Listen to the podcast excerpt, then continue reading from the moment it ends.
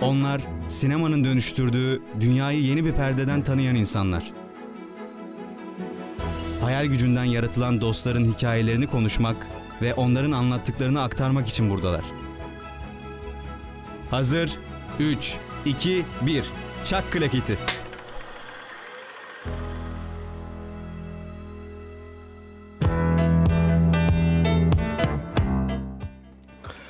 Merhaba sevgili radyo dinleyenleri. Bugün Kliket'in yeni bölümünde yine karşınızdayız. Ben Can Kahraman ve sevgili arkadaşım Barış Kösem'le bugün Stranger'dan Paradise ve Kelebekleri konuşacağız. Barış nasılsın? Nasıl geçti haftan? İyiyim. Ee, öncelikle şunu söylemek istiyorum. İşte uzun süredir görüşmediğim bir arkadaşım. Yok bu sefer öyle bir şey olmadı tabii de. Gayet iyi geçtiğini söyleyebilirim. Ta ki son 4 gününe kadar. Yani haftanın 3 günü iyi geçmiş. Şu an onun farkına vardım. Biraz hastaydım. Ee, senin nasıl geçti haftan?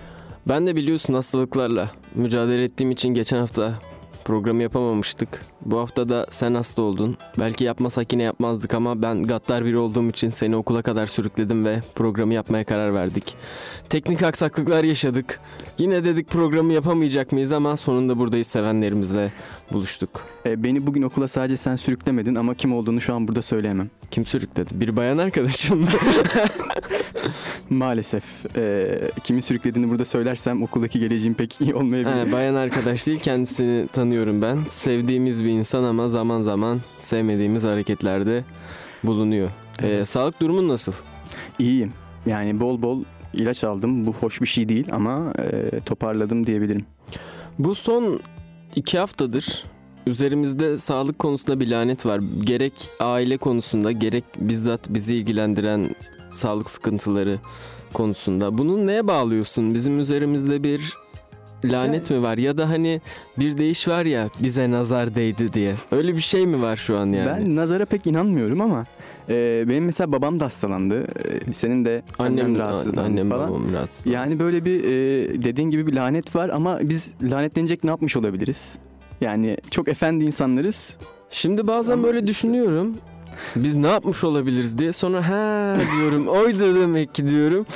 Bir anda insan şey oluyor farkına varabiliyor ama yine de gerek yok yani bu kadar şeye. Bence, Bence. yok. Kesinlikle yok. Bizi çekemiyorlar, kıskanıyorlar. Ondan. Bizi çekemiyor. Bize nazar değdi Barış. Bize kesinlikle nazar değdi. Evet üstümüzden atmamız lazım bunu. Bugünkü programa da hiç çalışmadık.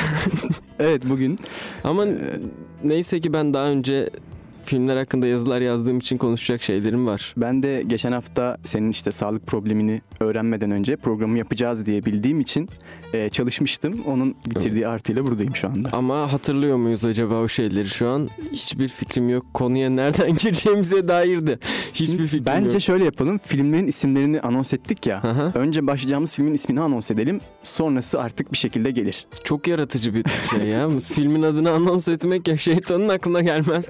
Seni içtenlikle tebrik ediyorum. İnanılmazsın bugün yani. Evet hadi anons et filmi hadi. Jim Jarmusch'un Stranger'dan Paradise, Paradise. Evet. Şimdi filmle ilgili o zaman alın bu bilgiyi ne yaparsanız yapın tadındaki bilgilerle başlayalım. Hemen öyle mi başlayalım? Zaten hani bu filmin kuruluş şeyle ilgili, yapım aşamaları ile ilgili ve yaptıktan sonraki başarıları ile ilgili falan. E, yapım aşamasından biraz bahsetmek ister misin Can? İşte bahsedeceğim izin verirsen. Şimdi Jim Jarmusch tutuluyor ben diyor bir diyor film yapmak istiyorum artık diyor. Fakat tabi o zamanlar kameralar falan pahalı. Jim Jarmusch yeteneğinde de olsan kamera bulamıyorsun, film bulamıyorsun falan. Ee, filmde bütçesi gereği çok düşük bütçeli bir film ama ona rağmen bir şey bulmakta çok zorlanıyor. O sıralarda da Wim Wenders'ın çektiği filmlerden arta kalan e, filmler var. Yani bildiğimiz bu fotoğraf makinelerinde gördüğümüz filmlerden var. O arta kalan filmleri alarak e, Stranger'dan Paradise çekiyor. 1984 yılında. Kendisi de biraz eklemiş ama sanırım değil mi üstüne? Eklemiştir illaki yani. Onu da söyleyelim şimdi adamın hakkını yemeyelim. Adam böbrek satmış falan. Bu arada öyle bir şey var. Robert Rodriguez e, ilaç deneylerine gidip para topluyor. E, o parayla da El Mariachi diye bir film çekiyor. Sonra onu Miramax'e satıyor ve e, Hollywood'un en düşük bütçeli filmi oluyor. Öyle bir başarısı var ama Stranger'dan Paradise öyle değil. O da e, bu filmle beraber Cannes'da ödül alıyor henüz ilk filmiyle. E, almasına şaşırmamak lazım ama. Yani ben şaşırdım yine de. Ben şaşırmadım. Ben çok çok yükseldim filme ya. Evet ama insan da barış bir insan içi de bir şey oluyor. İzliyorsun filmi böyle. Bunu ben de diyorsun ki, çekerim Bunu mi? ben de çekerim diyorsun ama onu hiçbir zaman sen çekemiyorsun. Çok tuhaf bir yetenek Jim Jarmusch'taki. Benim de Amerika'da bağımsız sinemada en sevdiğim yönetmen kendisi. Daha sonra Broken Flowers, Dead Man, Only Lovers Left Alive, Patterson filmlerini de izledim. Hepsine de bayılırım. Sen ne eklemek istersin? Ben şunu eklemek istiyorum. Jim Jarmusch'un üzerine film eklemesi gibi sen ne eklemek istersin? Ben üzerine şunu eklemek istiyorum. Dediğin gibi e, film özellikle tek planlardan oluşan bir film ve e, kamera sabit hiçbir şekilde hareket etmiyor. Bu durum aslında birazcık da sanırım bizi e, böyle filmi ben de çekerim düşüncesinin o yanılgısına itiyor. Ama e, tabii işin özünde bir konuyu bu kadar sade bir dille bu kadar derinlikle anlatabilmek kolay değil. O yüzden çok e, saygı duydum. Çok da beğendim filmi. Bunu söylemek istedim özellikle. Şimdi o zaman geçen programda paraziti falan yaparken biz çok coşmuşuz. Biraz fazla coşmuşuz. İnsanların hoşuna da gitmiş sevgili dinleyicilerimizin. Evet Ee, hatta bana neden bu hafta program yapmadınız diye yazan insanlar oldu. Çok o güzel. kadar hoşlarına gitmiş Peki yani. bir bayan arkadaşımız mı? kadın pardon kadın arkadaşımız Evet mı? kadın arkadaşımızdı. Çok güzel. Hep sana yazıyorlar bunları. Ee, bana da bir kadın arkadaşımız yazdı. Zaten Stranger Than Paradise'ı seçme sebebimiz de o. Bir nebze. Ee, kendisi sanki az önce yanımızdaydı. Öyle bir hissiyatı var. Öyle bir hissiyat veriyor bize. Ee, kendisi bu filmi çok mu seviyormuş? Çok seviyormuş. Ee, o yüzden dedik ki neden o zaman konuşmayalım? Ahmet Özel programı yaptık da neden Stranger Than Paradise yapmayalım? Başka bir şey diyeceksin sandım ama Fark ettim ve ters köşe yatırdım ama programımız genelde anlayan anlar konseptiyle ilerlediği için hiçbir sıkıntı olduğunu zannetmiyorum. Burada da bir ironi var. İroni kavramını açıklamak ister misin kısaca? e, tabii her programda açıklamıştım Her zaten. programda Ee, yine-. Yine açıklayayım. İlk programları dinlemeyenler için özellikle en yakın arkadaşlarımdan birine söylüyorum bunu. İroni kavramı e, sinemada durumu seyircinin bilip oyun kişisinin bilmemesi durumundan ortaya çıkan bir şey. Ee, ve bu durumda seyirciye üstünlük duygusu veriyor, merak duygusunu kuvvetlendiriyor, seyir zevkini arttırıyor. Fakat burada biz oyun kişisi olarak seyircinin bilmediği şeyleri biliyoruz ve belki de şu an bizde üstünlük duygusu uyandırıyor. Herkes diyor ki bu bahsedilen insanlar kim? Kim bu Erol Egemen diyen insanlar dolaşıyor etrafta. Evet o zaman biz başlı başına bir ironi miyiz şu anda? Öyle bir durum evet var. biz insanların ironik tarafıyız Barış. Biz aslında nasıl insanlarız kimse bilmiyor. Sadece sesimizi dinliyorlar. Evet doğru. Yani aslında öyle diyemeyiz çünkü dinleyenler bizi tanıyorlar genel olarak. Ya bırak şurada bir mutlu olayım. Değil mi? Öylesi daha iyi olurdu. evet. Neyse bence. işte o coşkunluktan sonra daha böyle bir benim daha bir ağır bir program yapasım var bugün. Fark ettim zaten e, bu Stranger Than Paradise'a yazdığın yazılar sayfaları aşıyor. E, e, sonra geliyorsun bir de burada programını yapıyorsun. Yani bu kadar hakim olduğun bir konu üzerinden konuşuyor olmamız zaten çok ciddi bir program yapacağımızın göstergesiydi. Ya ciddi derken şey olarak da yani şimdi havalar soğumaya başladı. Her ne kadar güneşli olsa da o kışın getirdiği bir melankoli var hepimizin içinde. Ee, o yüzden hani çok da coşmadan zaten benim coşacak enerjim de yok. Kelebeklerde coşarız biraz. Kelebeklerde biraz coşabiliriz Tamam, ama okey. Ben Stranger buna- Paradise'ın şeyi de çok enteresan çünkü. Konuşacak da çok şey var. Şey- Başlasak mı ya? Evet. Başla hadi buyur. Yok sen başla canım. Yo canım sen ön- başla. önden- Hadi hadi hadi. hadi canım madem çok şey var başla.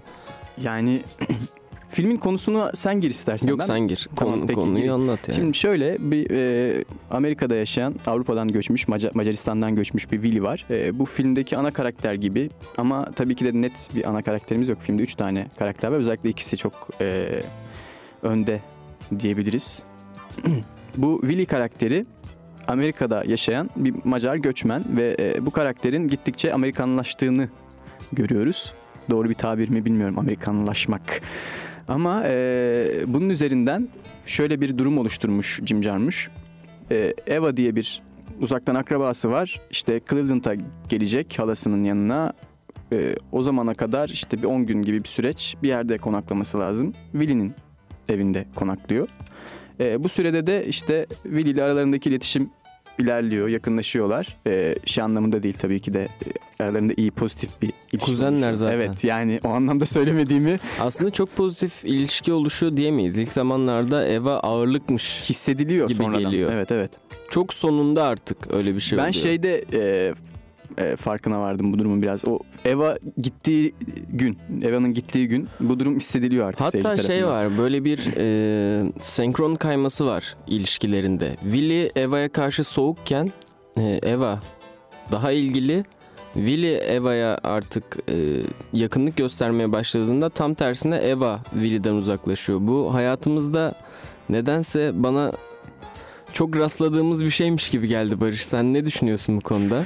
Ben o kadar rastladım ki artık buna bir rastlantı demeyi bıraktım. Yani ben artık ilişkiler denen şeyin e, bir tür senkron kayması bütünü olduğunu düşünüyorum. Yani aynı anda e, benzer metronomlarla hareket eden iki insanı görmek çok güçleşti. Ya Bir terazi gibi de bakabiliriz aslında bu duruma. Yani ağırlığı eşit olmayan kütleler oluyor her zaman ilişkilerde. Hiçbir zaman eşit ağırlıkta bir e, ilişki olduğunu düşünmüyorum. En ben. iyimseri herhalde yakın ağırlıklarda Aynen. olması. Yani işte o da gidiyor işte bir 10 yıl falan.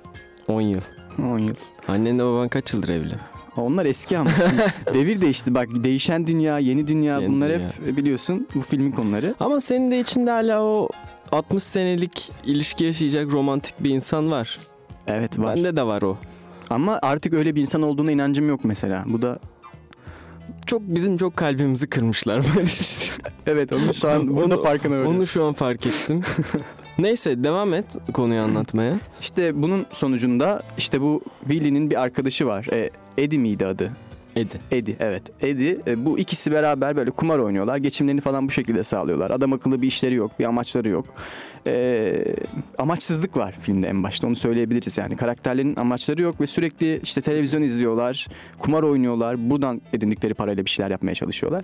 Bu karakterler eve gittikten sonra e, bir kumarda yüksek bir meblağ kazanıyorlar ve e, bu parayla birlikte Eva'nın peşinden gitmeye O zamanın parasıyla 600 dolar. Yani evet şu zamana bakınca onların o büyük gördüğü para bile aslında ne kadar Aynen. e, ironik diyebiliriz belki ama o anlamda değil. E, burada film filmde sürekli böyle Eva'nın peşinden e, gittikten sonra Eva ile de beraber oradan da başka bir şehre gidişlerini. Florida'ya gidiyorlar. Florida'ya gidiyorlar da. ve sürekli bir arayış içindeler. Yani farklı bir yere gidelim, e, yeni bir yer görelim. O yeni yer bizim işte hayatımızı değiştirsin. Bir rüya içinde yaşıyorlar aslında. Yani bir cennet arayışı var evet ve kısaca. bu- Bir yere gidelim ve gittiğimiz yer o kadar güzel olsun ki bizim hayatımızı değiştirsin. Orada diğer hiçbir yerde alamadığımız tadı alalım. Aynen. Ama- Aslında Florida'yı da biraz böyle nitelemiş olabilirler. Florida'yı zaten e, filmi ikiye ayırıyor. New World ve e, Paradise olarak. New World, New World kısmı New York ve Cleveland'da geçiyor. Paradise kısmı Florida'da geçiyor. E, Florida ile ilgili e, ilgimi çeken şey Florida hakikaten hani bu Kaliforniya'nın falan olduğu. Herkesin hani Miami Beach falan olaylarını yaşadığı çok sansasyonel bir yer yani orası. Hani orayı göstermek e, genelde eğlenceyi çağrıştırıyor hemen insanların kafasında. Yönetmenin kullandığı e, tek plan, tek planı genel planda kullanması, kameranın hareketsiz olması, e, bir de filmin siyah beyaz olması o cennet kavramını tutup sıradanlığa fırlatıyor resmen ve bunu filmin her yerinde görmek çok mümkün. O yüzden ben e, çok etkileyici buluyorum sinema dilini. Tam şu an değindiğin için ben de bundan bahsetmek istiyorum. Ee, kameranın hareketsiz olması, filmin tek planlar boyunca ilerliyor, ilerli tek planlar halinde ilerliyor olması. Ee, ama buna rağmen de mekanların sık sık ve sürekli değişiyor olması çok e, enteresan bir etki de bırakıyor izleyende. Filmde karakterler sürekli yeni yerlere gidiyorlar ama yeni yerlerde de aynı sıkılganlıkla karşılaşıyorlar. Ve bu durumda yani yeni yerlere gidiyor, kamera da gidiyor ama aynı sabitlikte ve aynı sıkılganlıkta. Filmin o etki hissettirmesinde belki de en büyük araçlardan biri bu. Ve şey de çok iyi. Üç farklı şehirde geçmesine rağmen e, kameranın kullanımı sebebiyle de hep aynı yerde hissediyorsun. Sanki onlar hiç başka bir yere gitmemiş gibi. E, filmin önemli mesajlarından biri de o zaten. E, nereye gidersen git her yer aynıdır. Çünkü kendinden kaçamazsın. Bunu da Nina Simone şarkısından sonra konuşalım.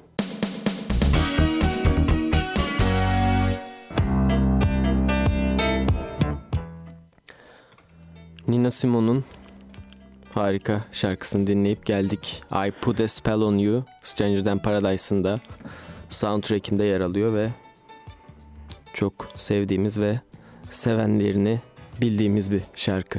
Evet kaldığımız yerden devam edelim. İkinci bölümde daha az geyik yaparak daha çok filmin anlamı üzerine konuşacağız. Sanki arada fırça yemişiz gibi girdin programa. Kendi kendimizi bir ince fırçalamış olabiliriz. Ufak yine bir ironi yine kimsenin bilmediği gizemli bir taraf. Umarım e, dinleyen içinde zevki arttıran bir şeydir bu Can. Ya da bize sövecekler bak geyik yapmayalım diye başladığımızdan beri geyik yapıyoruz. Hoş değil. Hemen deva- hemen hemen devam edelim. Edeyim mi? Evet hadi bakalım. E, e, şimdi ben birkaç tane sahneden bahsetmek istiyorum. Yine spoiler tat kaçırabilir falan filan ama Yani 1984'teki filmin de spoilerı olmaz yani. bence de izleyin abi artık yani. Artık kaç yıl geçmiş Kaç yıl üstünden. geçmiş. 50 seneye yakın olmuş yani. Dün bir oyuncu arkadaşımla Kız. buluştum. Hı hı. Filmimizde oynayacak hanım arkadaşla. Stranger Than Paradise'ı izlememiş. Sinema ikinci sınıf. Dedim sen ne sine, ne okuyorsun? Kaça gidiyorsun sen dedim. Kaç yaşındasın sen dedim. Böyle bir şey olmaz dedim yani. Sen bu yaşına gelmişsin. Haklısın. Stranger Than Paradise'ı nasıl izlemezsin? Tabii Neyse devam et şimdi. İzlesin. İzlesin abi. İzlesin. O dinliyorsa Bir de dinlemiyormuş da programları üstüne. ya ayıp ya. Ayıp. O gerçekten. yüzden is- istediğim gibi konuşabilirim burada. Şimdi ben başlıyorum. Yine geyik yaptık bak farkında mısın? Evet. Sürekli. Ama az yaptık az. Az, Az, yaptık. evet az yerinde tadında. Evet. Şimdi başlıyorum o zaman. Ee, birkaç sahneden bahsetmek istiyorum. Spoiler niteliği taşımakta ve e, izleyenler, pardon dinleyenler e, dinlemeyi bırakabilirler. Buraları atlayabilirler. Dinlemeyi niye bırakıyorlar? Öyle şeyler söylemesene. Zaten 3 kişi dinliyor Barış. Onlar da kapatacak şimdi. Hayır burayı atlayabilirler spoiler. Atlamasınlar ya. Peki bence de izleyin filmi ilk önce. Ee, Eva dışarı çıkarken Willy ona diyor ki işte iki sokak ötesi tehlikeli bak çıkma tek başına dikkat et falan filan diyor.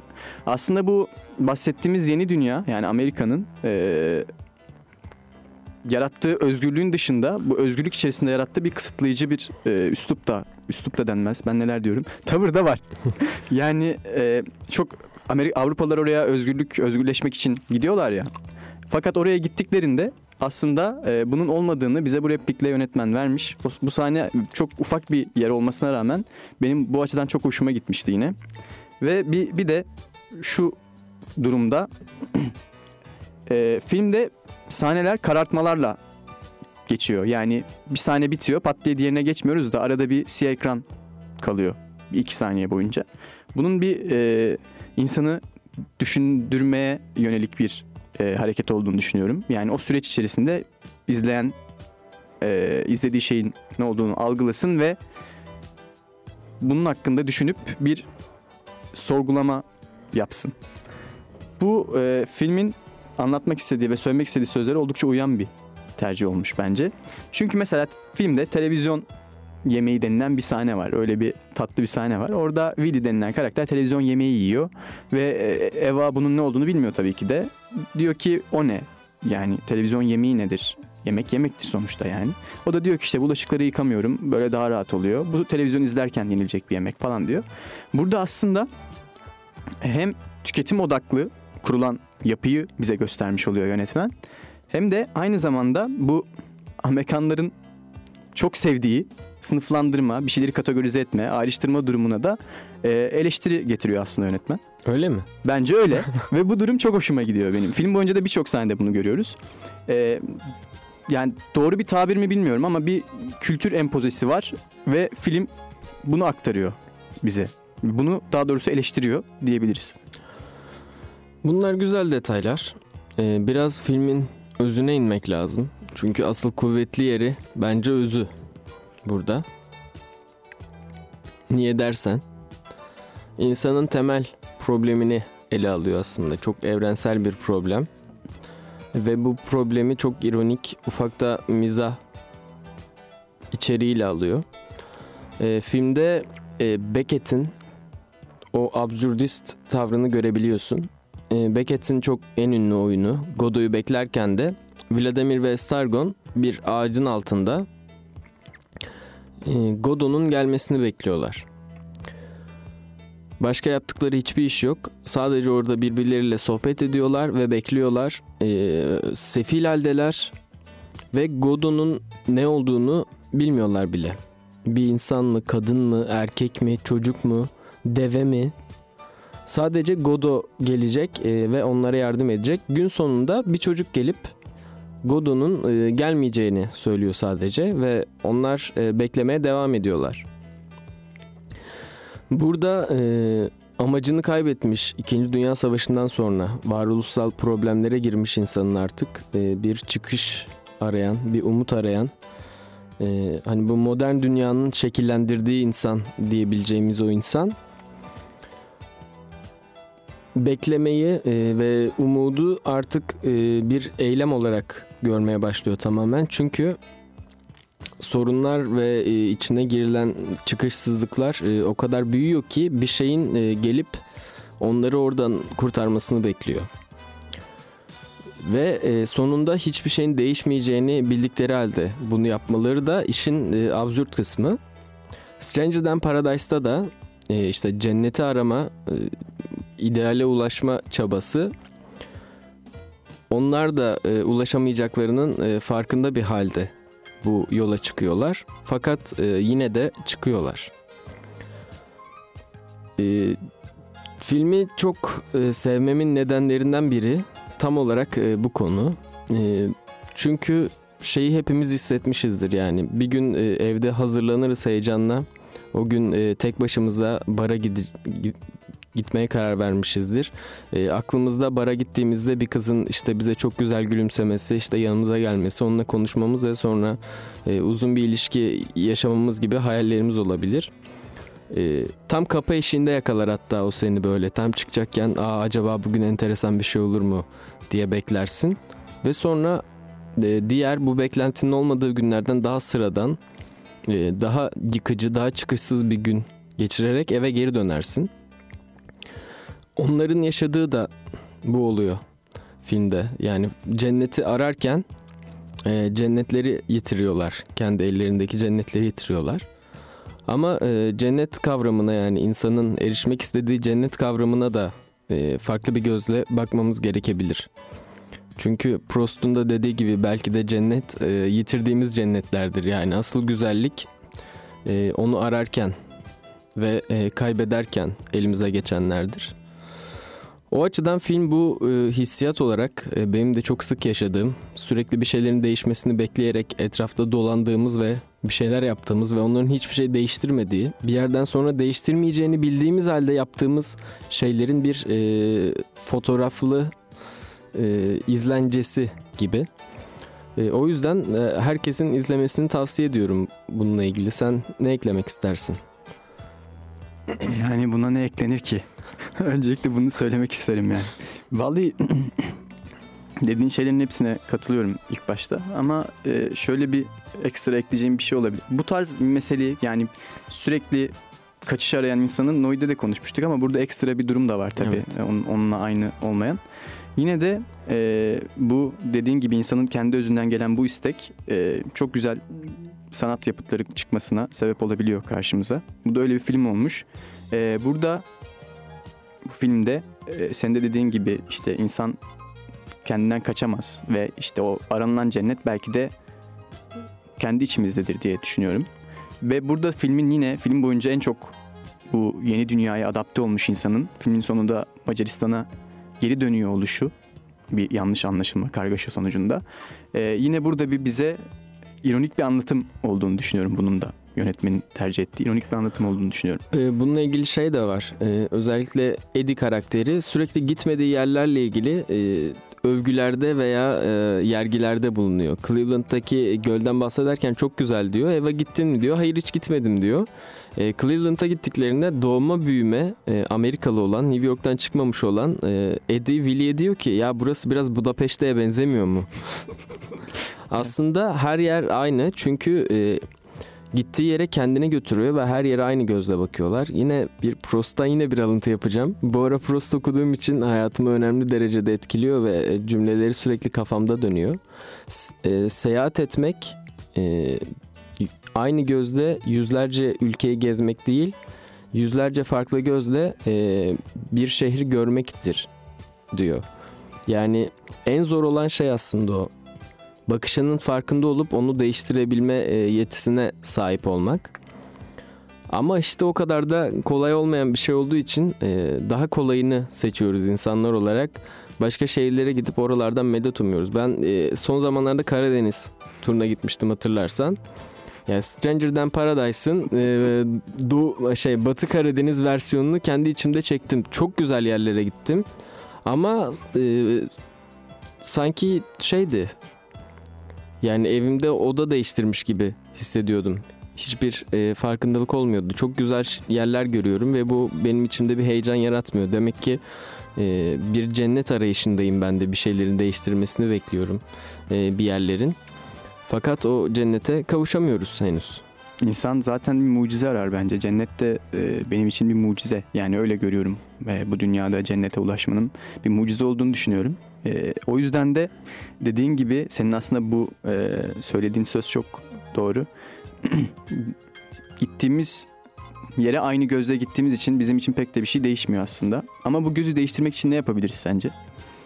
İşte önce e, kabullenmek gerekiyor galiba. E, Zeki Demirkubuz'un müthiş bir tweet'i vardı. Artık e, hiçbir şeyin istediğim gibi olmayacağını biliyor ve bundan acı duymuyorum diye. E, bu raddeye gelinebilir belki. Yoksa bir e, çember gibi ilerlediğini sanarken başladığın noktaya dönüyorsun. Gerçekten bir çıkışsızlık içine giriyorsun yani. Veya e, bir şeylerden medet ummaktansa kendin bir şeyler ortaya koyarak belki e, en azından e, ruhunda bazı e, soluk boruları açıp e, nefes almayı sağlayarak yaşamı daha dayanılır bir hale getirebilir insan. Peki hani bunu yapamayan ne yapar? İşte kendinin çocuğuna verir, işine verir bir şekilde. E, bilmiyorum yani yerine bir şey koymak lazım. Çünkü bu bir mesuliyet edinmek Evet olabilir. bu yani mutluluk dediğimiz şey doyumsuz bir haz ve aslında anlık olduğu için e, Freud'un da dediği gibi insan mutlu olmak istediği için perişandır dediği için belki de e, mutlu olma mutlu olmaya bu kadar e, takılmamamız gerekiyor. Bu sen akıştan bahsedersin hep hatta bir podcast'te konuşmuştunuz ya. Hı hı. E, akışın içinde olmak gerekiyordur belki de yani ar- aramamak, e, hayatın ritmine kendini bırakmak. Bu tabii e, şey bir doğu felsefesi tadıyla söylemiyorum bunu ama hayat bir şekilde akıp geçiyor ve içinde mutlaka e, cennete giden e, yollar çıkacaktır diye düşünüyorum gerçek cennete. Yani ben bile bu kadar çok akıştan bahsetmeme ve o akışa inanmama rağmen e, çok kez az da değil çok kez bu akıştan kopup e, hem kendime uz- kendimden uzaklaştım hem de dediğin gibi mutlu olma e, arayışında olup da e, sonu mutsuzlukla biten durumlar yarattığımı görüyorum kendi hayatımda da. Ki her insanın da bunu yaşadığını düşünüyorum zaten. Bu bana özel bir şey benim problemim demiyorum. Ama e, insan neden acaba böyle sıkılan bir varlık neden bu kadar e, mutlu olamamaya endekslenmiş bir düzen içindeyiz? Bu E, çözülebilecek bir şey mi ya da e, bu birilerinin çözebileceği bir meseleden ziyade her insanın kendi içinde çözmesi gereken bir mesele mi? Bunlar hep insanı sürekli düşündürten ve düşündürdükçe de içinden çıka- çıkılamayan bir e, kara deliğe sokan durumlar bence. Geçen e, çok sevgili hocamızla sohbet ederken e, çok güzel bir şey söyledi. Hiç görmediği halde insan e, Tanrı'ya benzemeye çalışıyor dedi.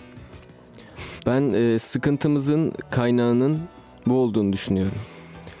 E, asla erişemeyeceği bir hedef koyup e, ve kendine o öyle özellikler yükleyip fakat kendi acizliğinin de bu kadar farkında olması e, o sıkıntısının daima büyümesine ve buna bir çözüm bulamamasına sebep oluyor bence diyoruz. Ve MFÖ'den Sude'yi çalarak biraz neşeleniyoruz. Sude, sude, su.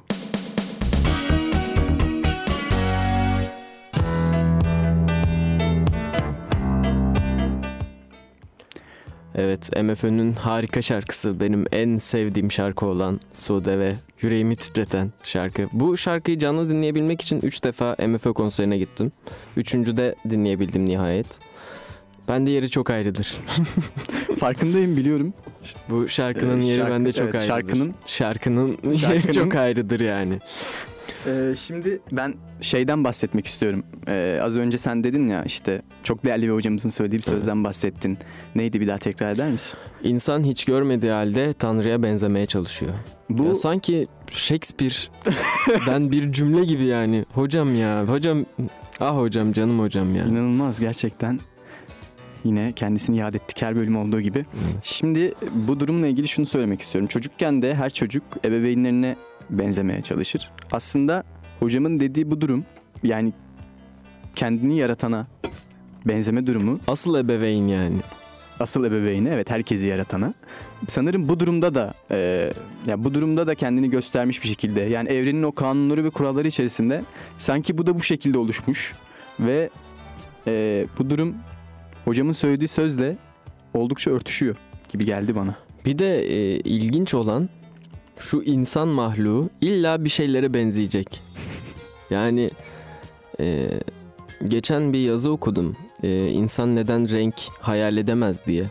Gerçekten belli kodlar içindeyiz ve tamamen taklit ederek yaşıyoruz her şeyi. Yani gerçekten fikir olarak da bir söz var ya doğan güneş altında yeni hiçbir şey yok diye. Yani yaratılıştan itibaren aynı şeyleri anlatıyoruz hep sürekli ve onlara bakarak anlatıyoruz. Yaşantı olarak da öyle.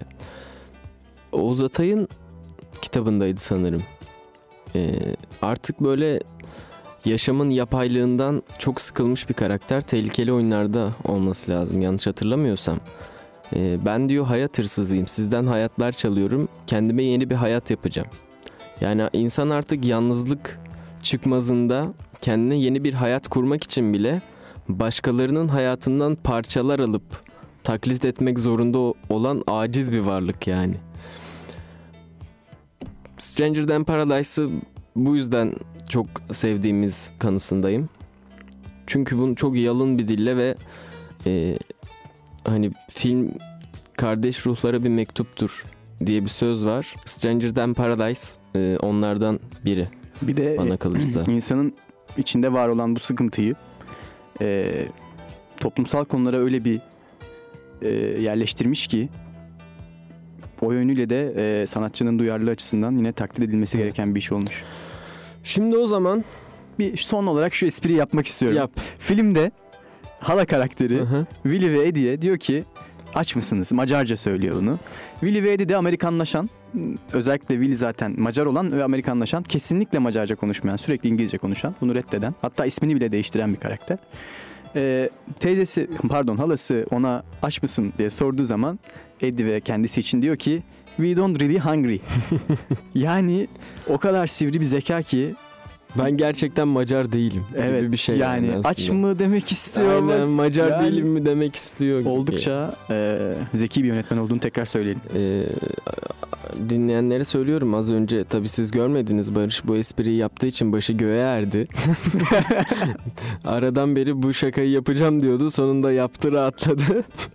Bütün program bunun üzerine Bütün kuruldu. programı bunun üzerine kurmuştu artık o asıl vuruşu yaptı ve programımıza rahat rahat devam edebiliriz. Artık sinema terimlerinde Artık- kendimi göstereceğim Evet. benim alanım. Şimdi de Sundance ödüllü e, kelebeklere geçelim. Bu filmin konuşulacağını duyduğu için özel mesaj atıp bu bölümü kesin dinlerim diyen insanlar oldu. O yüzden kelebeklere çok fazla kötü söz söylemeyelim.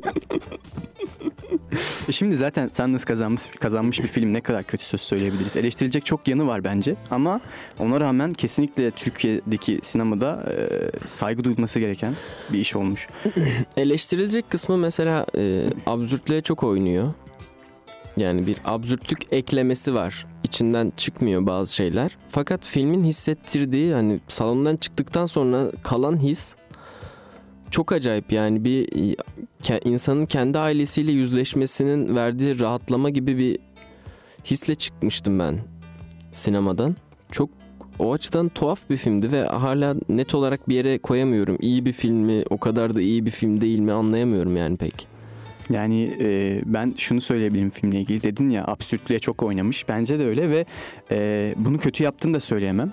Sundance Film Festivali'ne bakacak olursak o da e, bu tarz şeylere birazcık e, bu tarz şeyleri birazcık seven bir festival. Yani fazlaca abartılmış absürtlük yer edebiliyor bu tarz festivallerde. Ya yine çok fazla abartıldığını düşünmüyorum. Mesela e, ek tavuk metaforu, işte patlayan tavuklar falan. Patlamazmış mesela öyle diyenler var. Patlamaz tabii Yani ki ama bu- e, bir komedi olarak mesela o yani filmin melodramik altyap melodram altyapısına komediyle yaklaştığı için e, tabii ki barut yutan tavuk patlamaz yani öyle bir şey e, mümkün olmaz ama e, kelebekler mevzusu da güzel. E, öyle şeyler e, Türkiye'de de oluyor. Gerçekten kelebekler bir yere göç edip orada ölüyorlar.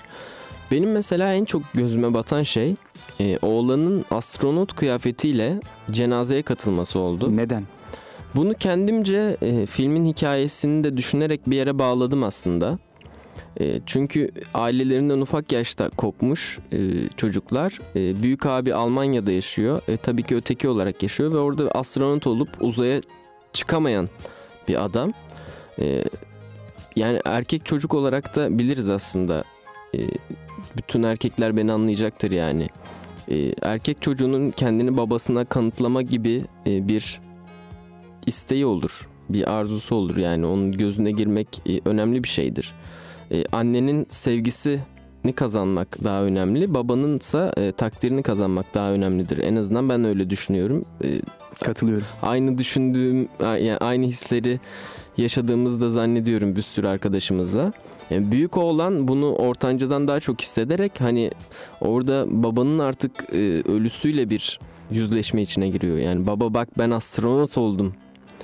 Çocuksuluğuyla bir şey olduğunu düşündüm. Ben böyle bir anlam e, uyandırabildim. Ya güzel- anlam yaratabildim. Güzel bir çıkarım yapmışsın ama e, yani bu da tabii ki senin filme olan e, sempatinle de alakalı olabilir birazcık. Evet biraz, Biraz hani iyimser yaklaşmış olabilirsin yani. olabilir. Yani tutarlı böyle düşünmek. Evet tabii canım. Evet. Bence de böyle düşünmeliyiz bu Ama arada. hani bazı filmlerde gördüğünde "Ah, evet budur dediğin bir gösterge olduğunu söyleyemem. Tabii Evet. şeyde de var. e, ben hani meslekleri üzerinden bazı çıkarımlar yapmıştım. Bartu'nun karakteri de yani Kenan karakteri de oyuncu ve e, içlerinde ailenin dağılmasından en çok etkilenenin aslında o olduğunu filmin sonunda görüyoruz. Fakat hayatı boyunca e, bir oyunculuk yaparak bunu hiç takmıyormuş gibi davranmış. Aynı şekilde en ufak kız kardeş de e, ailesiz büyümüş ve e, bir anaokulu öğretmeni olmuş. Yani e, ailesel problemlerini çocukların gidermeye çalışan birine dönüşmüş. E, herkes e, neyden muzdaripse onu mesleği haline getirmiş. E, abiyle ilgili çok güzel bir şey var. E, bu annesi intihar ederken yanına astığı ipi görünce oradan kaçmış ve e, bu astronot olması da ileride diyaloglarla da aslında daha da pekişiyor. Artık dünyadan da kaçmak ister bir halde.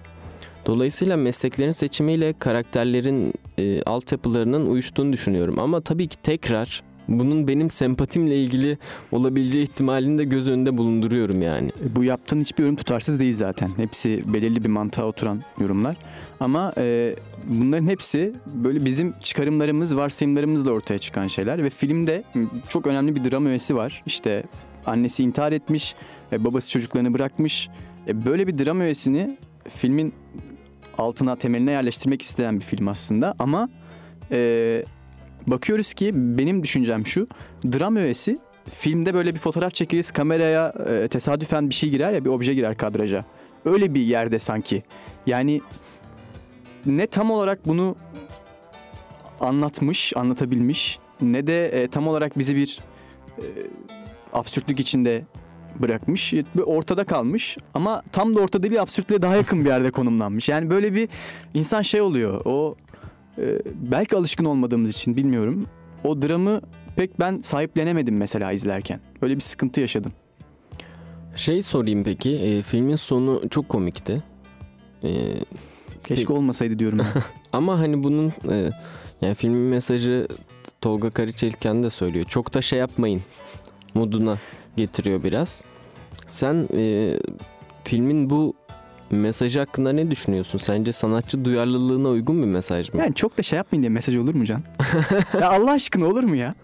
ya? Bir şey demek istemiyorum. Bu konuyu konuşmak bile istemiyordum. Bak açtın getirdin önüme koydun yani.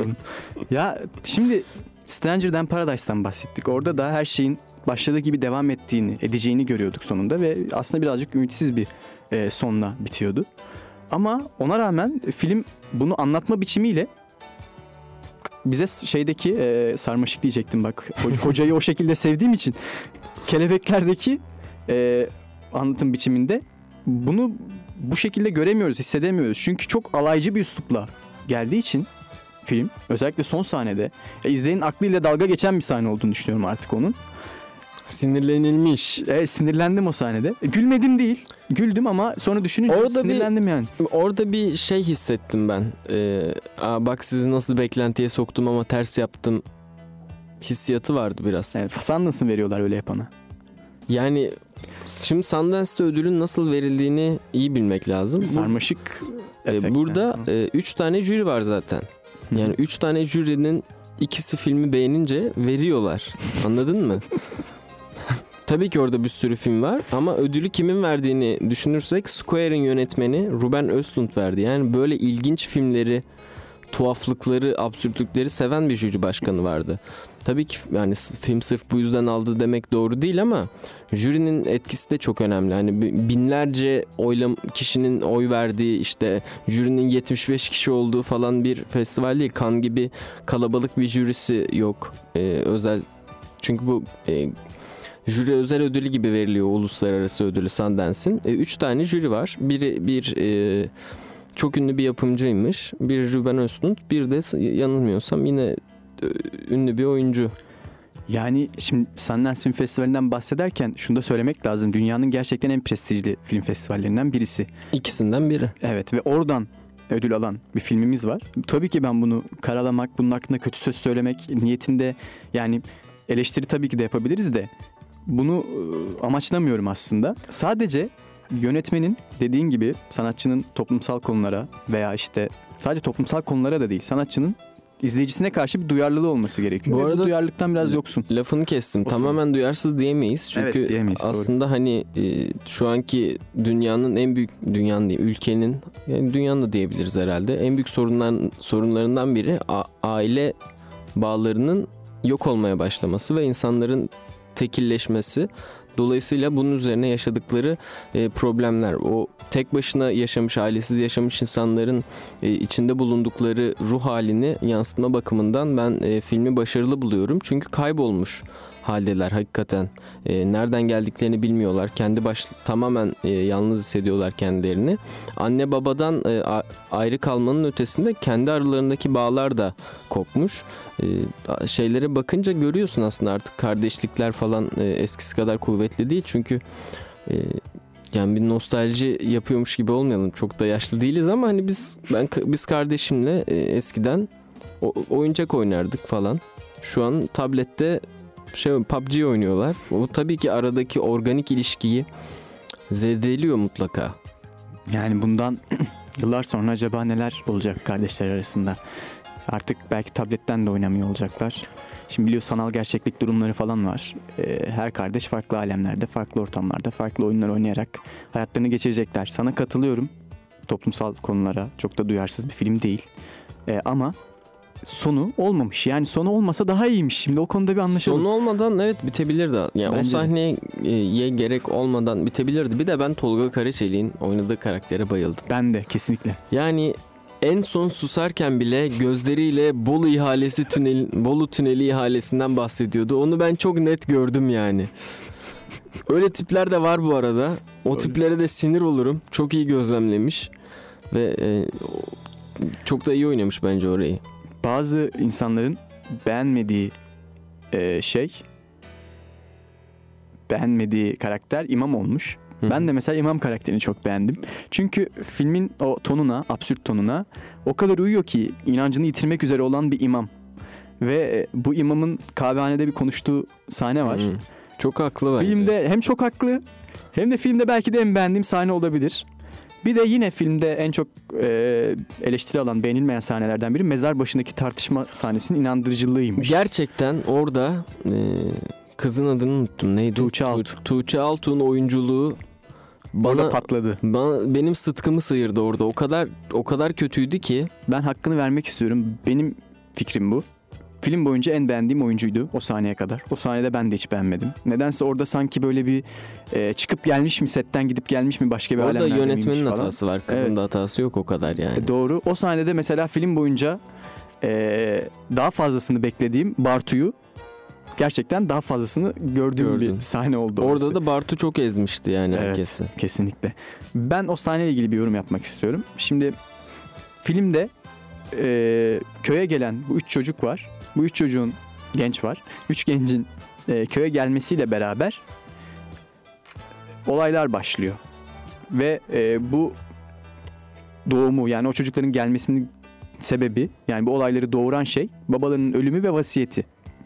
Şimdi çocukların köye gelmesiyle beraber bu olaylar gelişirken kelebeklerin de babasının ölümüyle beraber e, ölmesi ve mezarının içine düşmesi yine hikayeyle örtüşen bir durum olmuş. Yani aslında hikaye öldüğünde, hikaye bittiğinde, o artık gereken yapıldığında ve babaları gömüldüğünde e, babaları da aslında ölmüş ve gömülmüş oluyor.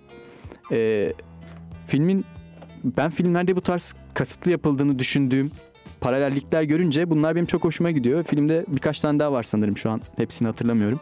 Çok hoşuma gitmişti. O kelebek tabii su- e, hani kelebekler de son yolculuğuna çıkıyorlar ya filmin içinde. O açıdan da karakterleri de çok uyuyorlar. Yani o köye e, son bir şeyi artık geride bırakmak adına gidiyorlar ve geride bırakıyorlar son olarak. Ve kardeşler de o mezar başında içlerini döküyorlar, nefretlerini kusuyorlar. Aslında içlerinde kalanları da öldürmüş oluyorlar bir nevi. Yani yine örtüşüyor Evet. babanın Güzel bir beraber. güzel bir metafor. Acaba bir sıradaki filmde hangi animasyonu kullanacak metafor için? Öyle bir ara öyle bir eleştiri vardı adama. Niye kullanıyorsun diye. Ya adam yönetmen kullanır niye kullanmasın yani? Doğru tabii. Ee, insanlarımızın enteresan Peki şimdi klasik soruyu soralım var. mı? Yani kelebek neyi temsil ediyor? zaten tavuk açıklamış olduk neyi yani. temsil ediyor falan diye. Tavuğun ne tavuk tavuğun temsil ettiği şeyi anlamak çok zor değil. İnsanlarda bu merak vardır ama köye girdikleri anda tavuk sesi duyuyorlar. Ee, bunun bir şey göstergesidir yani. Huzursuzluk göstergesi. Ee, aynı zamanda tavuk patlayıp çocuk e, kanla kaldıktan sonra Kenan'ın üzeri kanla dolaşıyor sürekli. Bütün aslında acının en ağırını yaşayan çocuk ve e, artık bazı şeylerle yüzleştikten sonra kandan arınabiliyor. Evet ben de onu O- söyleyecektim. oraya kadar bir bir sürü işte çeşmeler kırılıyor, bir türlü yıka- yıkanacak şey bulamıyor, silemiyor falan. Yani tavuk çok merak ediliyorsa böyle bir anlamı var. Yüzleştiğinde kan temizleniyor. Bu Aynen. da benim çok ilgimi çekmişti. Yani film yine e, kesinlikle başarılı bir film. Ama dediğim gibi benim tek eleştirim sonuyla alakalıydı. Bir de e, bazen dediğin gibi aşırıya kaçan absürtlükler vardı filmde. Ama yine de e, Tolga Karaçeli belki de biz benim veya senin de böyle düşünmenin sebebi şudur. E, bir önceki filminde beklentilerimiz çok yükseldiği için Sarmaşık'ta belki be, şimdi şöyle bir durum da var. Sarmaşık'ta hocanın, yönetmenin e, dünyaya ba- bakış açısıyla kelebeklerdeki bakış açısı çok da örtüşen bir bakış açısı değil. Değil. E, bu da birazcık bizi yabancılaştırmış ve e, belki beğenmememize bazı Sebep yerlerinde oluyor, sebep aynen. olmuş bir şey olabilir diye düşünüyorum. Evet, vaktimizin sonuna gelirken müthiş köşemiz olan sinema terimleri kısmında e, yeni yıl temasıyla bazı terimler seçtik size. Hangi terimler Barış? Storyboard, e, dublör ve sekans. Sekansa ben başlamak Sen başla, istiyorum. sekansa sen başla. Sekans e, filmde sahnelerin oluşturduğu bütünlüklü e, bölümlere verilen ad. E, bir örnek vermek gerekirse işte e, Yüzüklerin Efendisi'ndeki savaş sekansı o işte bir, bir sürü sahnelerden oluşan bütünlüklü bir yapıdır. E, bütün filmin içinde e, bir bölümdür ve genelde e, epizotların da içinde olabilir veya bir epizot haline de gelebilir. Sekansla ilgili e, yeni yıl teması ile ilgili söyleyeceğimiz şeyler e, yılın şu günlerinde diğer sekansınızın sonu gelirken yeni sekansınıza anlamlı bir bağ kurup e, yeni yılda hayat haya- bir film olan hayatın e, bu sekansını ilmek ilmek örerek göstergeler kullanarak ve seyircileri etkileyerek yaşayın. Kelebeklerin az öldüğü bir yıl olsun Aynen. diyelim. Diğer, diğeri Ben dublörü mesela Dublör söyleyeyim. sende. Evet, e, dublör biliyorsunuz ki işte e, o, e, asıl oyuncunun zor koşullar altında geçen sahnelerde, oynayamayacağı sahnelerde oynayan kişi, oyuncu diyebiliriz dublöre. Ee, onun için de ben şöyle demek istiyorum.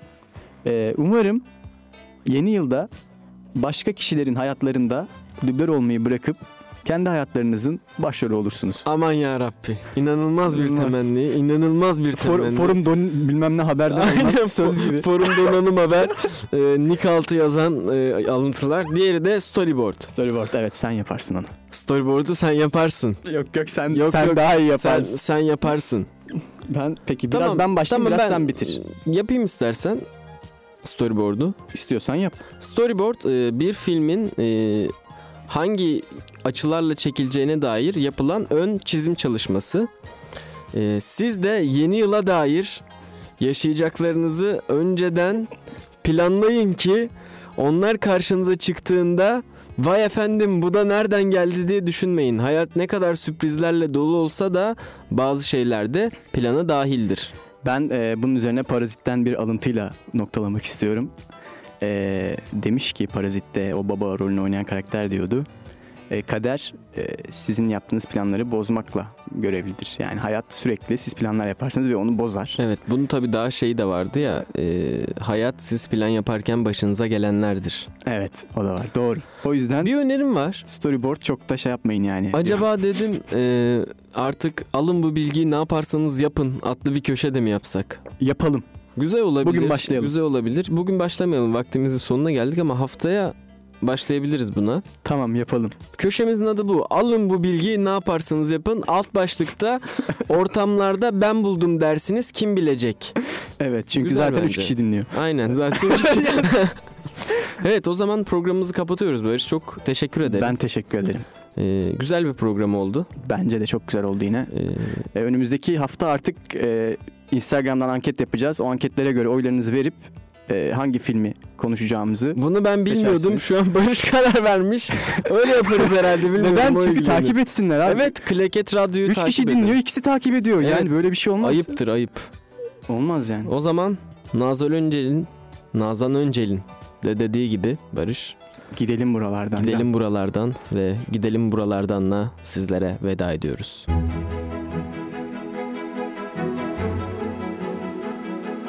Onlar sinemanın dönüştürdüğü dünyayı yeni bir perdeden tanıyan insanlar. Hayal gücünden yaratılan dostların hikayelerini konuşmak ve onların anlattıklarını aktarmak için buradalar. Hazır 3 2 1 Çak klaketi.